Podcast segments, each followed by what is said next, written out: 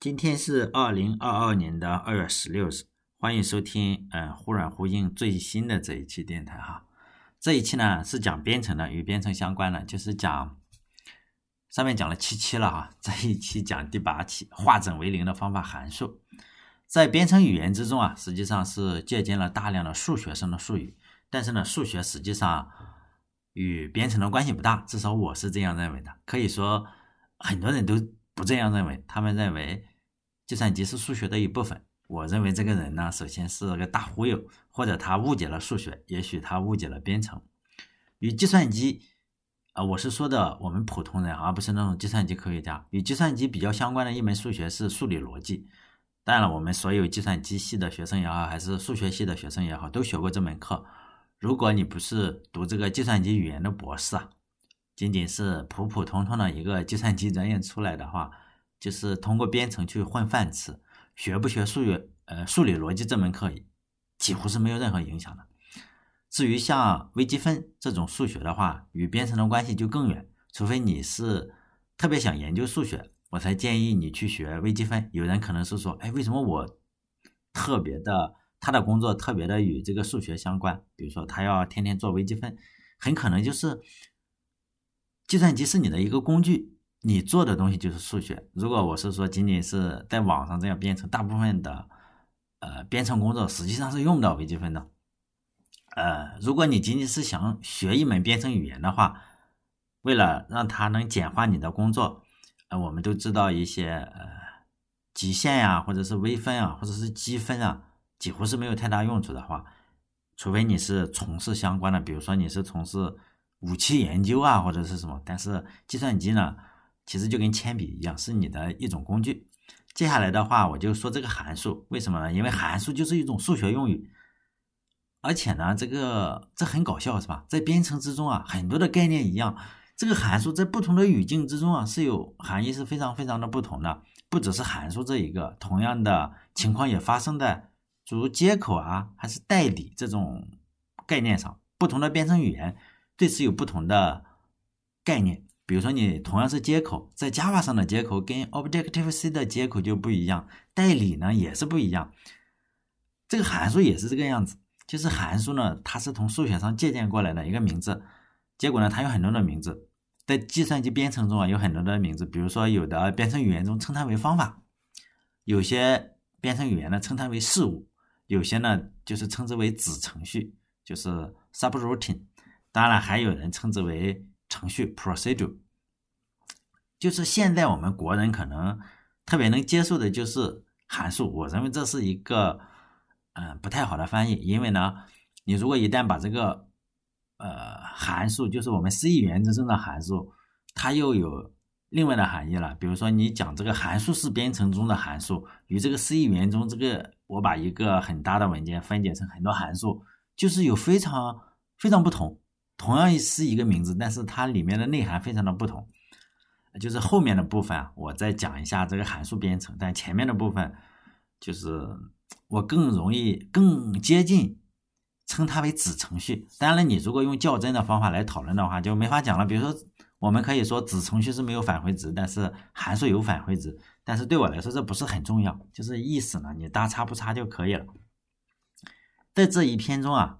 就是我上半部分我讲的这个情况是讲的是化整为零的方法，我觉得叫子程序应该比较函数要好，因为一说函数的话，我们就能够想到我们初中还是高中学的那个函数，数学上的函数，你要有个自变量呀或者是什么东西啊，在编程之中啊，很多的函数是没有自变量的，仅仅是就是说我有我我的代码非常的长，现在呢我要用一种方法把这一坨代码然后整理成让人可以读懂的一种技术嘛。就是分开，像乐高积木一样，我分成一块一块的。这种方法呢，对计算机来说是没有什么用处的，因为它也不读你的软件。说实在了，你的代码什么样子，对他来说无所谓，他又不是诗人，是吧？我们用这种方法，更可能的是对我们程序员本身是有用处的，对计算机来说没用。反而函数太多的话，反而还有相关的开销。你要调用不同的函数，它有相关的开销，实际上会变慢。但是对程序员来说，如果你代码太多了，一眼望不到边的那一种，哎，就拖得要死，就必须要通过某种方法，我把这个代码分开。函数呢，就是我们经常要用的一种工具。函数有可能只有一行，有可能有数十行，最好你不要超过数百行。如果达到了一两百行，你最好呢还是再把它切分一下。除了容易阅读之外啊，函数还有最重要的一个功能就是重复使用。就是我写了这样一个函数，呃，或者我写了这样一个方法，我更这时候我更喜欢让它叫另外一个名字哈，叫子程序是吧？我写了一个子程序，然后你哥们儿然后过来说，哎，这个东西怎么写？你就 copy 给他，这就复用嘛。程序员应该都知道一个最大的道理是什么？你写的代码前人一定写过，你得想一个办法把别人写的代码抄过来，真的是这样。你如果说啊，我写的这个东西啊，前人没有写过，那基本上是不太可能的，除非你做的是什么呃特别创新的这个东西。但我仍然认为你还是可以抄的，因为现在主流的编程语言都有一个除了语法之外，都有一个非常非常重要的功能，叫什么包管理软件。比如说 Python 有这个 pip 这个哈，Ruby 呢有 RubyGems，Node.js 呢有 npm。这包管理软件是干什么的？你如果没有包管理软件，一大部分人就不想用了。这个包管理软件是什么？就是程序员我要抄代码的话，你如果复制粘贴，是不是有点点比较 low 是吗？比较低级，你抄的也不快。因此呢，我可以直接用命令好，哎呀，怎么把它打到配置文件里，然后一条命令下载下来，这就包管理软件。虽然包管理软件我们不能称它为函数哈，但实际的内涵仍然是。函数所扩展出来的就是我要复用，我要复用人家写的代码，我用包管理软件一下子搞下来。接下来的话，我是呃来考证一下这个呃编程语言函数这个小历史哈。我先声明一下，我觉得函数这种思想，并不是说只有呃计算机才知道哈，就并不是说只有计算机这部分人、这部分科学家然后发明的，它其实是一个非常非常古老的。智慧是吧？如果一项工程非常复杂的话，我们就分成一小块一小块的嘛。用编程之中，把这个方法用在编程之中也是非常合情合理的。中国不是有一个成语叫什么“分而治之”？比如说秦始皇统一六国的话，用的策略不就是合纵嘛？因为这几个国家，那个六国如果要联合起来打这个秦国的话，他可能单独是打不过的，但是联合起来，秦国有可能打不过他。呃。因此呢，他们就用这个公孙衍的方法，然后几个国家联合起来还是有机会的。秦国采纳的方法呢，就是这个函数思想，是吧？我不能让六国团结，我要造成他们彼此之间互相猜忌啊，互相有这个内讧。这样的话，我一个一个打嘛，最后全干死。在编程之中，我所知道的采用这种最早的方法，就是说我要分而治之的方法，是一九四九年这个 EDSEC 那个计算机。就是采用了这种编程方法，就是只是当时没有使用这个呃函数这个名字。函数呢，呃，function 这个名字最初它是从数学上借鉴过来的。如果你要不停的去追的话，实际上它这个名字是谁？一六七三年的这个莱布尼兹，就是牛顿的老对手，然后发明了这个函数。到了一九四九年的艾萨克呢，他也是用了这个名字。这很奇怪，你发现吗？他们就是。其实没什么关系的，但是他一旦用了，大家就觉得啊，这个名字还可以是吧？如果大家对一六七三年是没什么概念，就莱布尼兹的话是没什么概念，我们可以做纵向对比嘛，就对比一下。我们中国人的话，基本上只对中国的历史感兴趣是吧？一说一六七三年，哦，好像没什么概念，好像是牛顿那时候是什么样子？我们可以做个纵向对比，在那个年代之中啊，牛顿的老对手莱布尼兹就已经把这个经典力学已经。都建立起来了，就是说呢，我们上初中吧，是吧？力学在一六七三年的时候都已经被牛顿搞定了。那个时候是什么？中国的大清刚刚建立起来，康熙还是皇帝。既然说到了康熙，我又想起了康熙，他也用这个函数的思想，就分分而治之、子程序的思想，分而治之的方法，他平定了三藩嘛。因为清朝他就用汉人制衡汉人，因为清朝的这个满族人是人非常少的。就是说呢，你还是用汉人打汉人嘛。我我我封你几个王，封四个王是吧？就是说呢，你们四个当王就好了嘛。当王的话，最终你要知道，我的许诺肯定是要收回来嘛。如果那几个傻叉知道的话，他就知道他们早晚要打你嘛。但是汉人就是很有点蠢是吧？当年是有点蠢的。他比如说吴三桂嘛，他相信了，但是吴三桂后来又反了，反了已经不行了。你反的话要早反，千万不要等到那时候反。嗯，对手的实力已经特别强大了，你再你再整，他就是离间你。然后呢，我一个一个打是吧？三个一起打可能有点困难，但是我可以说 A 和我 A、B、C 的话，我先跟 A、B 说，哎呀，我们是好朋友，我就是看 C 不顺眼，我先把 C 干了，怎么样？你两个袖手旁观，他把 C 干了，他就跑到 A 那里说，我跟你关系很好。你你袖手旁观，我把 B 给干了，然后最终你想想干完了之后不就看你吗？但是呢，很多人还是，这是个好方法。我们编程的时候也要用这个方法，其实就是函数，或者我们更可能把它称之为泛要自治，或者是呃子程序是吧？但是既然大家叫函数，你要知道这个意思就行了。就是说，在学术上，我们再说学术上了哈，学术上。嗯，就是一九三零年吧，学术上一九三零年发明的那一个兰姆达演算演算也是使用了函数的概念，只是呢，这个函数的概念又跟子程序是有点不同了。这个概念更更，如果现在知道大家知道函数编程的话，就知道它更侧重于那个那个函数编程。使用函数的时候，呃，我们使用各种函数，比如说呃。C 语言中也好，还是 Python 也好，任何的时候我们都不用考虑，为什么呢？因为语言的设计者，我们不是语言的设计者，我们就是使用者。我们学一门编程语言，说实在的，与这个设计一门编程语言可能之间的差距天差地别。我们普通人用不着，我们不用设计，我们也不会设计。但是你一旦要做设计一门新的编程语言的话，你就要考虑这样一个一个问题。比如说，我是调用函数，呃，C 语言中也好了。比如说，你这个函数执行结束之后啊，你要返回的，你要返回到原来调用你的那个位置。如果你返回的时候，你回到你原来的那个地址已经被其他的函数修改了。比如说，你如何改变它？你如何避免这种情况？比如说，我有一个函数是 x 哈，x 执行的时候它可以调用啊。在 C 语言中，你不能嵌套定义。我我我假设大家知道这个 C 语言中你不能嵌套定义的函数都是平等的。所有的函数都平等哈，好像是人都平等一样。你不能做嵌套，我不能在呃 x 函数中再定义一个 y，是不行的。但你可以互相调用，比如说我我在函数 x 执行的时候调用了函数 y，然后函数呢 y 啊就把函数 x 地址它的上下环境给改写了，这是有可能的。那函数 x 它 y 结束了，结束了之后，它要把控制权返回给 x 嘛。然后 x 这时候就傻逼了，因为他发现我调用了一个函数叛变了嘛，他已经把我的后路给干掉了，就是 x 运行环境已经被 x 自己调用的这个 y 函数给破坏了。很多的编程语言刚开始的时候是处理不了这个东西的，所以呢出了很多很多的情况。只是我们不是语言设计者，这种情况现在已经被填坑了，就是说已经找到了一种解决方法，就是用站嘛，就是我们学数据结构中学到的站。大家可以随便找一个学习资料看一下，都会讲这个事情。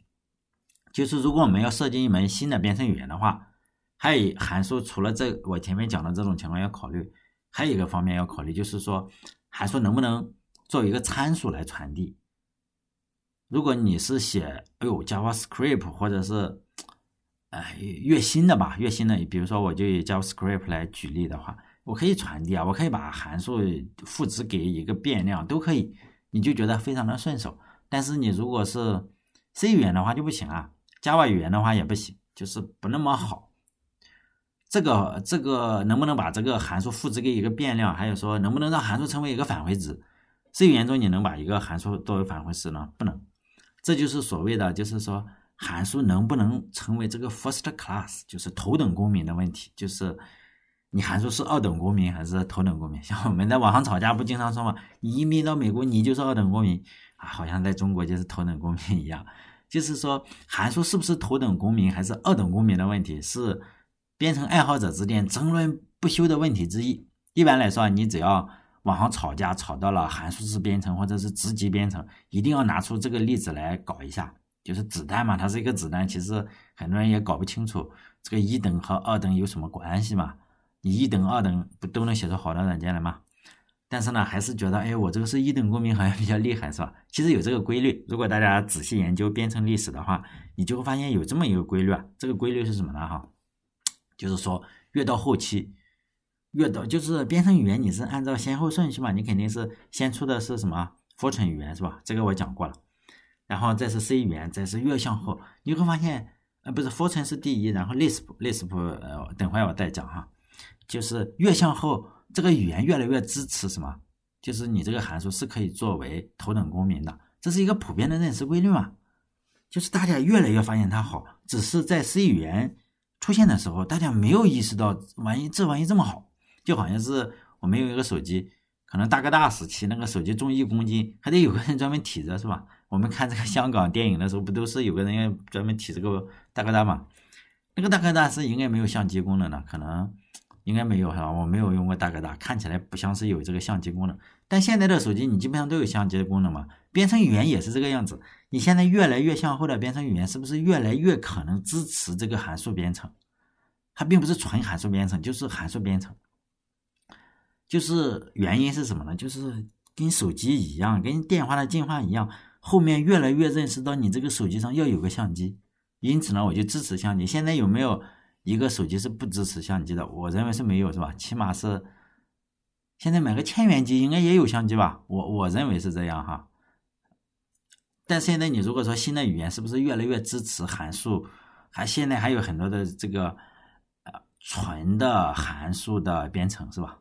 尤其是跑在 JDK 上呢有很多，那不是 JDK，JVM 就是 Java 虚拟机上的有很多就是纯函数编程，作为学术界都在使用，你就会发现。函数可能会会函数编程以后可能会是慢慢的咸鱼翻身嘛？你说要多久我不知道，比如说可能要要五十年之后都是有可能的，是吧？这是一个过程。就很多的呃编程爱好者不是一讲的话就讲人世间大规模使用的第二个编程语言是什么？Lisp，因为第一个是 Fortran 哈，Lisp 再牛逼也是第二嘛。很多的爱好者就说以 Lisp 为例，就说 Lisp 有很多的方言，最著名的有两个。一个是 Scheme，一个是 Common Lisp。当然了，呃，很多人我看网上哈，很多人说 Ruby 也是 Lisp 的方言之一，这个我也不去跟他争论。确实，他借鉴了 Lisp 很多，但是你很难说它是它的方言哈。这这个也奇怪。就 Scheme 呢，它在设计这个头等函数的时候，呃，如果大家呃特别喜欢的话，你就会发现。你用不了多久，你就能研究清楚。就 Scheme 在设计头等函数的时候，它出了一个 bug，因为 Scheme 它使用的是什么？就是动态作用域。动态作用域，我我讲过了啊，动态作用域是什么东西？前前几期我讲过。如果我讲这个东西是希望能开阔你的视野，并不是我要拽这个名词。动态作用域是什么意思啊？其实我又不在这里讲了，这被证明是有问题的。后来这个 Common Lisp 嘛就修正了这个 bug，它使用的是词法作用域。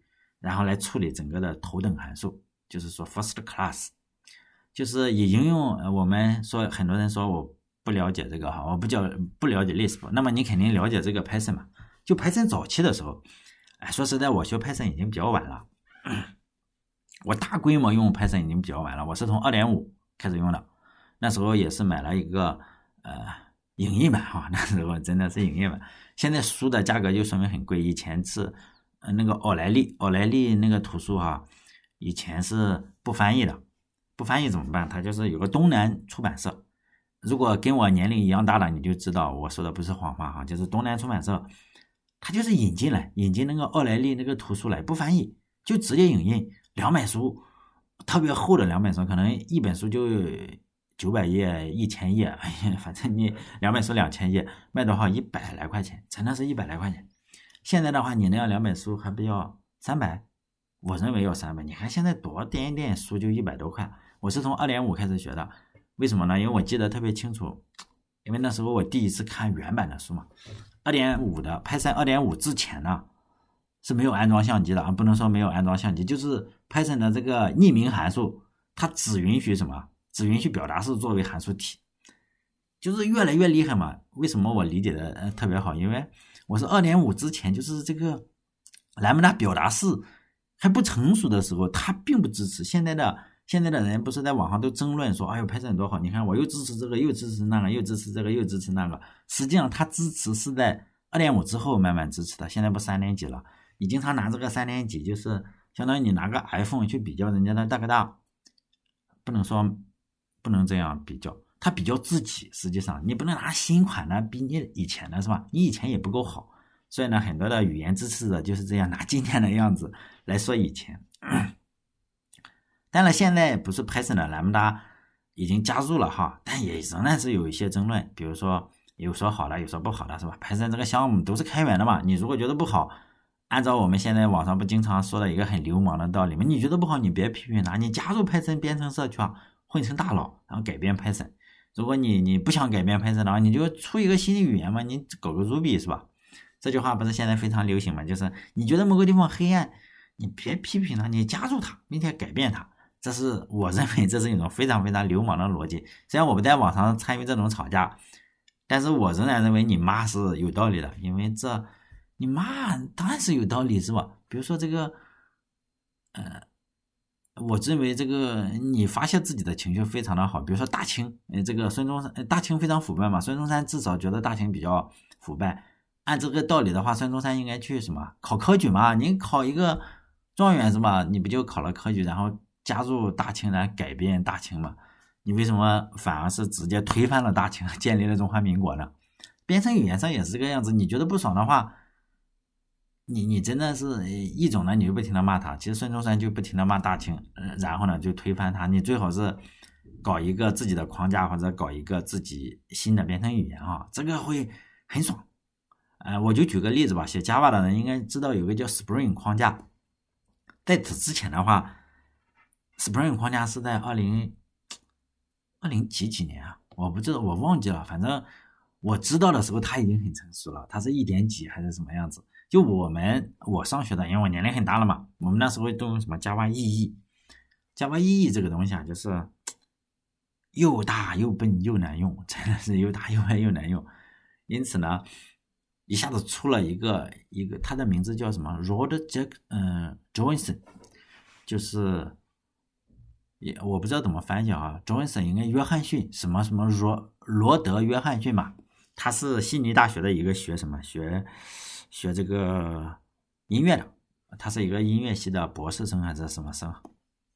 他发现了这个东西很烂，是吧？他他至少觉得很烂，于是呢，他就他就决定，哦，我要去搞一个。结果呢，他也是网上的喷子嘛，这个人也也很喷子，本火脾气都比较大。写编程很厉害的人脾气都很大，你很难指望说他的火力程度也是相当强的。当然，我不能跟那个林老师比，林老师喷的确实太猛，他确实也脾气不好。这个罗德约翰逊嘛，他是音乐系的学生，就就就自己搞，他骂这个 Java EE，然后自己写了本书，就是后来这个自己的框架叫 Spring，Spring 后来被谁被 VMware 然后收购了，然后后来他好像做了两三年吧，然后后来又出了一个一个呃，他后来又他又出去办了一个公司。不是有一个 Spring Spring 前两年是十八年还是多少年的一个？我没记错的话，十八年十八年生日嘛，你就是已经成成人礼了是吧？这个 Spring 诞生十八年的时候，他就做了个演讲，就是呃在那个 YouTube 上，我完全看了他的演讲，他会给你讲这个做呃做开源软件嘛，或者是他学到了十条经验还是几条经验，我忘记了多少条经验了。就是其中有一条经验，就是说你要有反抗精神嘛。大概我没记错的话，大家可以搜一下，就是把这个罗德，呃，罗德约翰逊的名字，然后放进去，然后打 Spring 十八岁，十八年纪念或者二十年，我我忘记多少年了，大概是十八年这个样子。就是他自己就是 Spring，他讲他如何混成大佬的，是吧？音乐系的学生有没有学过计算机啊？就前面的部分，我我就讲的就是与函数编程没什么关系。现在我要接下来的话，就是在讲函数编程中的这个函数了，跟那个子程序是不一样的。呃，我不知道，主要是翻译的问题，你很难说函数编程中的函数是 C 语言中的方法或者子程序。这里的函数一定要注意它的区别哈。我觉得这个翻译在 C 语言中啊，不如叫子程序。子程序的话，你就知道，哎，你很多子程序组成了一个程序是吧？但这个。哎呀，也没办法，是不是？现在函数编程已经越来越被接受了嘛？现在的编程语言对这个函数编程实际上都有不同程度的支持。例如说这个 JavaScript 啊，或者是 CoffeeScript、PHP 都支持，Python、P 啊、Ruby、C Sharp 还 Java 等等都是不同程度的支持。慢慢的就会越来越支持嘛，哈。我来讲一下，就是你如果要知道什么是函数编程的话，我仍然认为你还是从历史中历史中去去知道，这样的话就就非常的容易与 C 语言之中，呃，我把它称之为什么直级编程，然后 Java Java 或还有这什么面向对象编程，就是有个区分的话，就是先来讲这个计算模型吧。你看，这是计算机科学家做的事情，我们大家都应该熟悉什么图灵嘛，哈，图灵机。现在我们用的主要是图灵计算机这个模型。实际上呢，除了图灵计算机这个模型，还有另外的两个非常著名的模型，一个呢叫递归计算模型，一个叫做兰姆达计算模型。这个就是数学家做的事情。在一九零零年的时候，我们想啊，那个一九零零年呢，大清还没有灭亡哈。现在不是二零二二年嘛？一九零零年都一一百多年了，然后。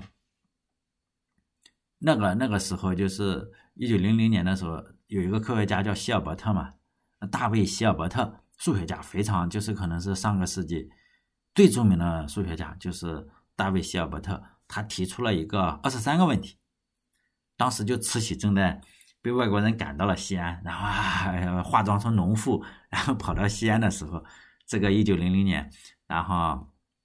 这个希尔伯特就提出了二十三个问题，这二十三个问题中，到现在到今天啊，就是今天我在这里录视录音频的时候啊，还有七八个没有完全解决，所以这个人很厉害，出了二十多个题，七八个现在没有完全解决，还有三四三四个完全没解决，就是说零解决了零，因此他很厉害。你看他布置的作业哈，一百多年了，大家没搞定是吧？如果有听电台的各位，你又对数学真的是感兴趣。然后又能解决部分问题的话，我前面不是说了，数学跟这个计算机关系不大嘛？实际上真的关系不大。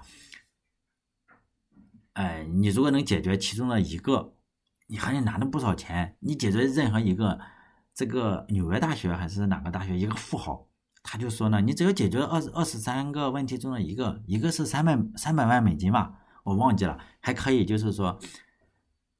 他负责，他负责给你搞一个美国大学让你当教授，就是你真的能解决就可以。这这二十三个问题之中的第十个题是一个有关数论的题目，就是说我有一个不定方程哈，这个不定方程我要我要我们要解出一个值来嘛，就是说我能不能通过有限的步骤来判定这个方程能不能得到有理数解。就是说呢，现在这个问题你不用解决了，因为已经被一个苏联科学家解决掉了。答案就是不可能，我们不能够通过有限的步骤来判定，哎，我这个方程哈，不定方程有没有整数解，解决不了。就是说这个已经被证明了，我们不用去证明了。但是在解这个问题的时候，有很多科学家去去投入其中嘛，有无数科学家投入其中来解这个问题。你说他们是为了钱吗？也不一定是为了钱哈，可能。跟我们打游戏一样，就是无数科学家投入其中，他们就搞出来了一个计算模型。这个计算模型呢，就是兰姆达计算模型。当时呢，他们可能就没有意识到，哎，我这个模型将来是可以造计算机的。我认为所有的科学家都没有都没有意识到这个情况。其中呢，包括哥德、丘奇还有图灵等科学家，都在这些模型上投入了巨大的精力。他们的本意也不是造一台计算机。你说一九零零年的时候，他们应该想不到我。五十年后或者六十年后要造计算机吧，应该是想不到吧。后来的话，而且他们都去世了。你如果说这个，嗯，希尔伯特说，你说你出了这二十三个问题，竟然第十个问题搞出来了计算机，他可能不相信，因为他已经去世了。就说呢，但后来的话，我前面讲的这三种模型，一个是，呃，这个就是这个呃兰姆达计算模型，就是第十题这个哈，还有一个是。图灵的那个模型，还有一个是递归的模型，哎，这个等效的。后来科学家证明了哈，你不用说，我都学了。后来又有科学家证明这三种模型是等效的，他们证明了。你说怎么证明？我也不知道，反正你听就好了。有论文你去看，我反正我看不懂。就多说一句的话，你就会发现这些突破性的创新啊，并不是说，哎，我我这个振奋一下精神，比如说你找个领导给你讲讲话，你就把这二十三个问题给解决了。或者我牺牲一批人，说你们就在这里搞科研，我给你两亿，你给我搞出来，或者给你十亿，你给我搞个芯片出来，这个不行的。为什么呢？因为它要积累，它不停的去积累，是不是？比如说，我们可以说希尔伯特之前很多年，他想出这二十三个问题，也许不是靠他想的。呃希尔伯特是跟谁？跟慈禧太后是同时代的人。希尔伯特称之称为这个举世瞩目数学家的时候，慈禧太后还没有决定，还在那里搞这个，还天天想着你们不要变革是吧？不要搞议会制，把我权力给分了。我们想一想，英国搞议会制度的时候，那那就更早了。那个朱元璋还在当皇帝，朱元璋还在给自己找坟墓嘛。他不是说我这个坟墓要埋在哪里？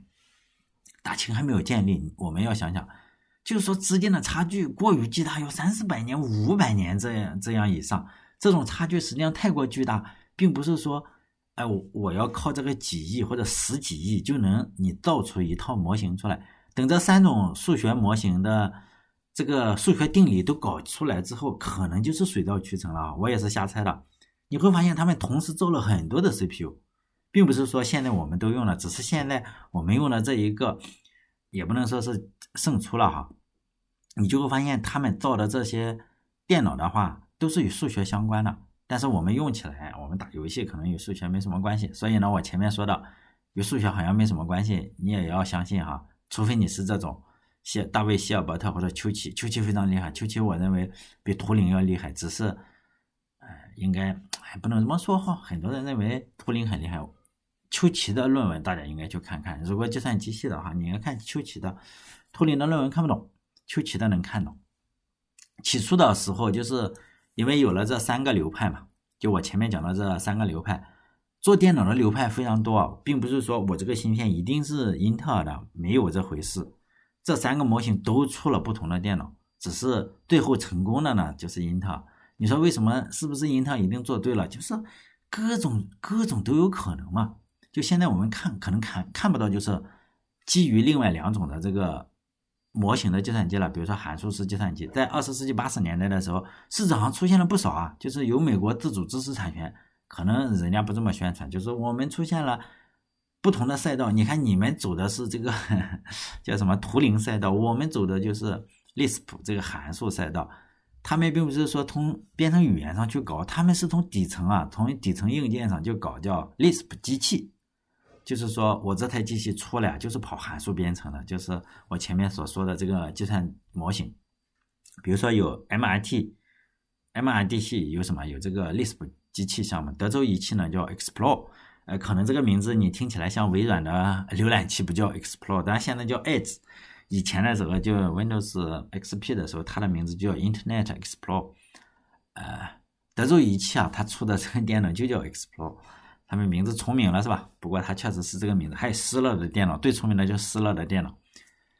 呃，我们可以看到，你我们可以说这个，你看看你这个叫什么机器啊？Lisp 机器啊，还是说函数编程机器没有成功是吧？但他们仍然是留下了很多宝贵的遗产啊。比如说大家都用过鼠标是吧？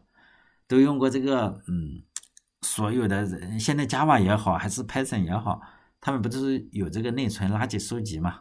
你这个内存，哎呦，我不用手工收集了。还有鼠标啊，都是在哪里做的？都是在函数计算机上实现的。实际上，他们虽然失败了，但是他们的遗产还是有很多。好东西就是要相互的借鉴与抄袭嘛。所以呢，还我还是建议大家，虽然函数编程，呃，包括函数计算机，真的有函数计算机就硬件上实现的那个 CPU，然后失败了。但是呢，我还是建议大家你学一下函数编程吧，你就会神奇的发现，如果你是写 Java 的，实际上我写了很多的 Java。我们写 Java 的时候，不是要严重的依赖什么？依赖设计模式啊，有多少种？二十三种是吧？哎呀，那个我们都要不停的去看有这个模式那个模式，你就会发现这二十三种中有个十六种还是十七种。为什么呢？因为你一旦是有了这个兰姆达之后啊，你就发现那那那那那十几种设计模式实际上没什么用，因为你一旦使用了函数编程，你就会发现那那十几种实际上就不用学了。当然，这并不是我夸这个函数编程非常伟大，是吧？函数编程当然有自己的问题，如果没有问题的话，它早就成功了嘛。就我们现在用的 CPU 可能就不是英特尔的，不是图灵的，不是冯诺依曼这套架构，而是有可能是。呃，德州仪器的 Explorer 啊，或者施乐的那台电脑，或者是 MIT 的 Lisp 机器，是吧？显然它失败了。你说失败的原因，我们呃事后反正我是找不到什么失败的原因。反正你要知道，美国曾经出现过各种各样奇奇怪怪的这种电脑就是了，并不是只有英特尔这一种。嗯，当然就是说，呃，没有想象中的成功哈。我就说到了 Lisp 没有想象中的成，函数编程没有想象中的成功。就是说，如果我们一直在写这个 C 语言这类语言来写子级编程的同学，你就研究一下嘛，研究一下函数编程，就或者你如果一直研究函数编程呢，就研究一下子级编程，就两个都有点的。就前面我说的，你学了函数编程，你很多的设计模式不用了。你如果呃你一直研究函数编程的话，你仍然会发现 C 语言中真的有很多很多的好东西。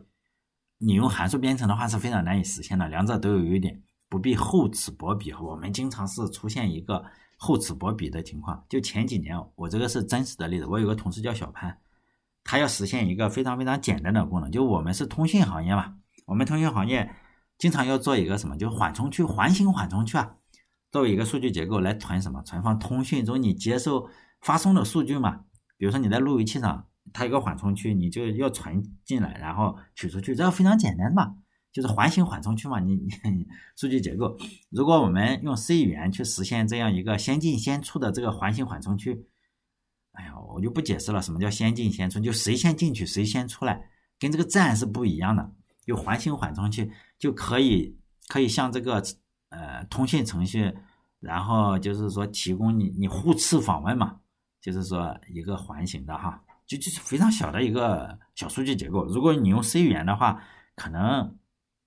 一百行或者两百行，就这个样子就实现了。嗯，但是我这个同事小潘啊，他当年就中了这个，呃，每个人都有这么一段时间吧，他就是特别想用这个 Haskell，它是一个纯函数编程的语言，就是说他觉得那个非常的好，他确实也很优美，很多时候他确实实现的很优美，他就打算用这个去实现我前面说说的这个环形缓冲区，再加上他又是纯种的那种程序员的性格嘛。就是说，我们说，哎呀，这个不行，他就说非行。很多人不都是这个样子嘛？就是说，我们说你还是用 C 语言吧。他说不不不，我就要用这个去实现。就是我一定，我不但要实现，我还要一定实现给你们看看。但这个小潘不是菜鸟啊，他是 Haskell 高手。就是这，呃，当然他那段时间他特别的推崇这个东西。后来当然了，他也。意识到了哈，这个东西确实不行。然后那段时间还有天天推广这个函数编程嘛，最后但中的毒也下去了，就是脑子也下去了。后来因为他要谈女朋友，慢慢的也就好了。可能那段时间没有女朋友憋的。如果使用环形缓冲区的话，一百多行代码，但是他这个用 Haskell 搞了好多文件，然后大家都看不懂，就他能看得懂。最后我们说，那你跑一下吧，因为我们是路由器上，你总是要你写的这么好，我们要看一下性能嘛，你就发现。真的不快，而且也比较慢。就是我是说，他用那个 Haskell 其实并没有那么好，就是跑的也比较慢，然后代码大家还都改不动。因此呢，最终还是说你还是用个简单方法，用 C 语言是吧？一会儿就就写完了。哎呀，这个时间又又有点到了，我还是再讲一下什么最后一个模型啊，差点漏了，递归嘛，递归模型。啊，我们都知道函数递归哈。我希望大家都知道函数递归，就是如果你没有学过编程的话，你还是，呃，如果你一旦是学过编程，就应该知道什么叫递归。就递归模型也是三种呃计算模型之一。我以前在电台里讲过一个，就是世界上第一个女程序员嘛，叫艾达，拜伦的女儿嘛，艾达那一期，然后我忘了第几期了哈。它里面我在里面讲了一个像是什么差分机巴贝奇的一个机器，就差分机。就它是用齿轮呀，又怎么搞？不是不是用这个二进制去搞的，不是用这个，呃，就是布尔布尔代数去搞的，它是真的用齿轮去搞，就差分机。它里面就是它这个机器的模型啊，就是就是什么，就是这个呃递归计算模型。它的这个递归计算模型的要点就是你循环运行嘛，你每一次迭代的结果将称为下一次迭代的输入。就是我我我要算一百次的话，我第一百次。就是第九十九次的这个，不，第九十九次就第一百次的叫什么输入是吧？它的输出是它的输入，就不停的这样，就是一次迭代结果将称为下次迭代的输入。每个函数啊，就是前后相继嘛，遵从相同的规则，最终呢完成整个递归，得出一个结果。这个也很厉害，巴贝奇机器哈，但现在也没有人做这个东西啊。后来好像是有人做出了仿制品。嗯，你要知道，嗯，大家去美国的网站上去看到，你会发现这个后来被腾讯收购了哈，叫什么？哎，我忘记叫叫什么了，Reddit。Reddit 这个网站上有很多的人发明各种各样没用的东西。咱们中国不是有一个，也有很多的抖音上。还是短视频上，你就会发现有一个叫手工笛，是吧？他会发这发明各种各样没用的东西，你就会发现在美国也有很多这样的人，你他的发明一点用都没有，你一看就是没有用。但是呢，他一旦是有用，出现那么一两个有用的，就是说巨大的突破，真的是巨大的突破。我在这个 Haskell 上看过，因为手工笛，它基本上就是发明一些中国人能看得懂的这种。仍然是比较简单哈，仍然是比较简单的发明，就是又没用又简单。我们能看出来，就是图我们一个快乐嘛。哎呦，比如说我弄一个小车这个样子。但是在美国的那个 Reddit 上，有很多人发明什么，就是说我把八倍奇机器，我就要让它算出差分机来，多少个齿轮，几万个齿轮，它要做好几年。你就会发现，它也是一个计算模型，它最后真的能成功。后来就是那人不停的复制这种东西，我看那一那几期。看到你让你就觉得哇真的是厉害，哎，大家去搜一搜 Reddit，好像这个网站被腾讯收了哈，据说开始删帖了，后来被人抗议，抗议之后他又把那帖子给恢复了，反正挺逗的。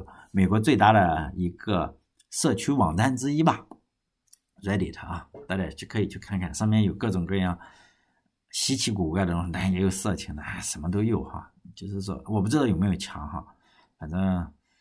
想想办法嘛，你去看一下，有各种各样奇奇怪怪的发明，百分之九十九点九九九是没用的，但是有那么一两个出来，让你就觉得哇，这个真的是厉害。有些人复制这个八倍奇多少年前了哈，一台机器几百年前的机器，他们真的把它搞出来了，还在那里拧那个拧什么拧齿轮，然后算出一个结果，这也是一种计算机啊，就是说递归计算模型，就绝大多数。这个我们在现实之中，就现在我们编程的话，你是函数编程语言的话，很多是没有没有提供什么。像我们 C 语言的话，你提供了循环是吧？但是比如说你是 Scheme 的话，是 Lisp 语言的话，它没有提供循环，就是我要实现一百次怎么搞啊？就是我没有办法去提提供这个循环，不是 for 循环嘛？C 语言之中，它用什么？它用递归来取代循环。就绝大多数语言都支持函数的自调用，我调用我自己，在这些语言之中啊，函数是可以通过调用自身来实现递归。当然，就计算理论，就有人专门数学家嘛，搞这个，就证明整个的递归啊，你这个作用是完全可以取代循环的。我我只用递归就可以，包括我刚刚说的这个 scheme，它就没有循环，它完全用递归来调用了。呃，大家也可以 C 语言也好，还是任何语言也好，哈。你只要学到递归，它都拿出一个例子来嘛。大家也其实没什么创意，大家都在呃弄那个斐波那契数列是吧？你你算一个斐波那契数列，你就知道我说的什么意思。所有教科书上都是拿出它来来来搞一下就算了，或者你怎么写个伪递归循环，怎么改成伪递归这个样子。好了，这一期呢我就讲这三个计算模型啊，都只是蜻蜓点水的那么提了一下，希望就是说。能开阔你视野就好，你知道哦，这个世界上竟然有三种模型，出现了那么多奇奇怪怪的计算机是吗？并不是现在我们看到的这一种。你想弯道超车的话，呃，你可以选另外的赛道。你看美国经常经常超车是吗？也许以后你很难说这个函数函数编程的这个模型，然后做出一个 CPU 出来是什么样子，或者是八倍棋哇。几百年前的哦，这个齿轮搞的哈，也许真的能出现一个很神奇的发明，也不好说。就是说我这三个模型说到这里，就是说开阔一下你视野嘛，不要是老是紧盯着一个地方。好嘞，这一期就到这里，再见。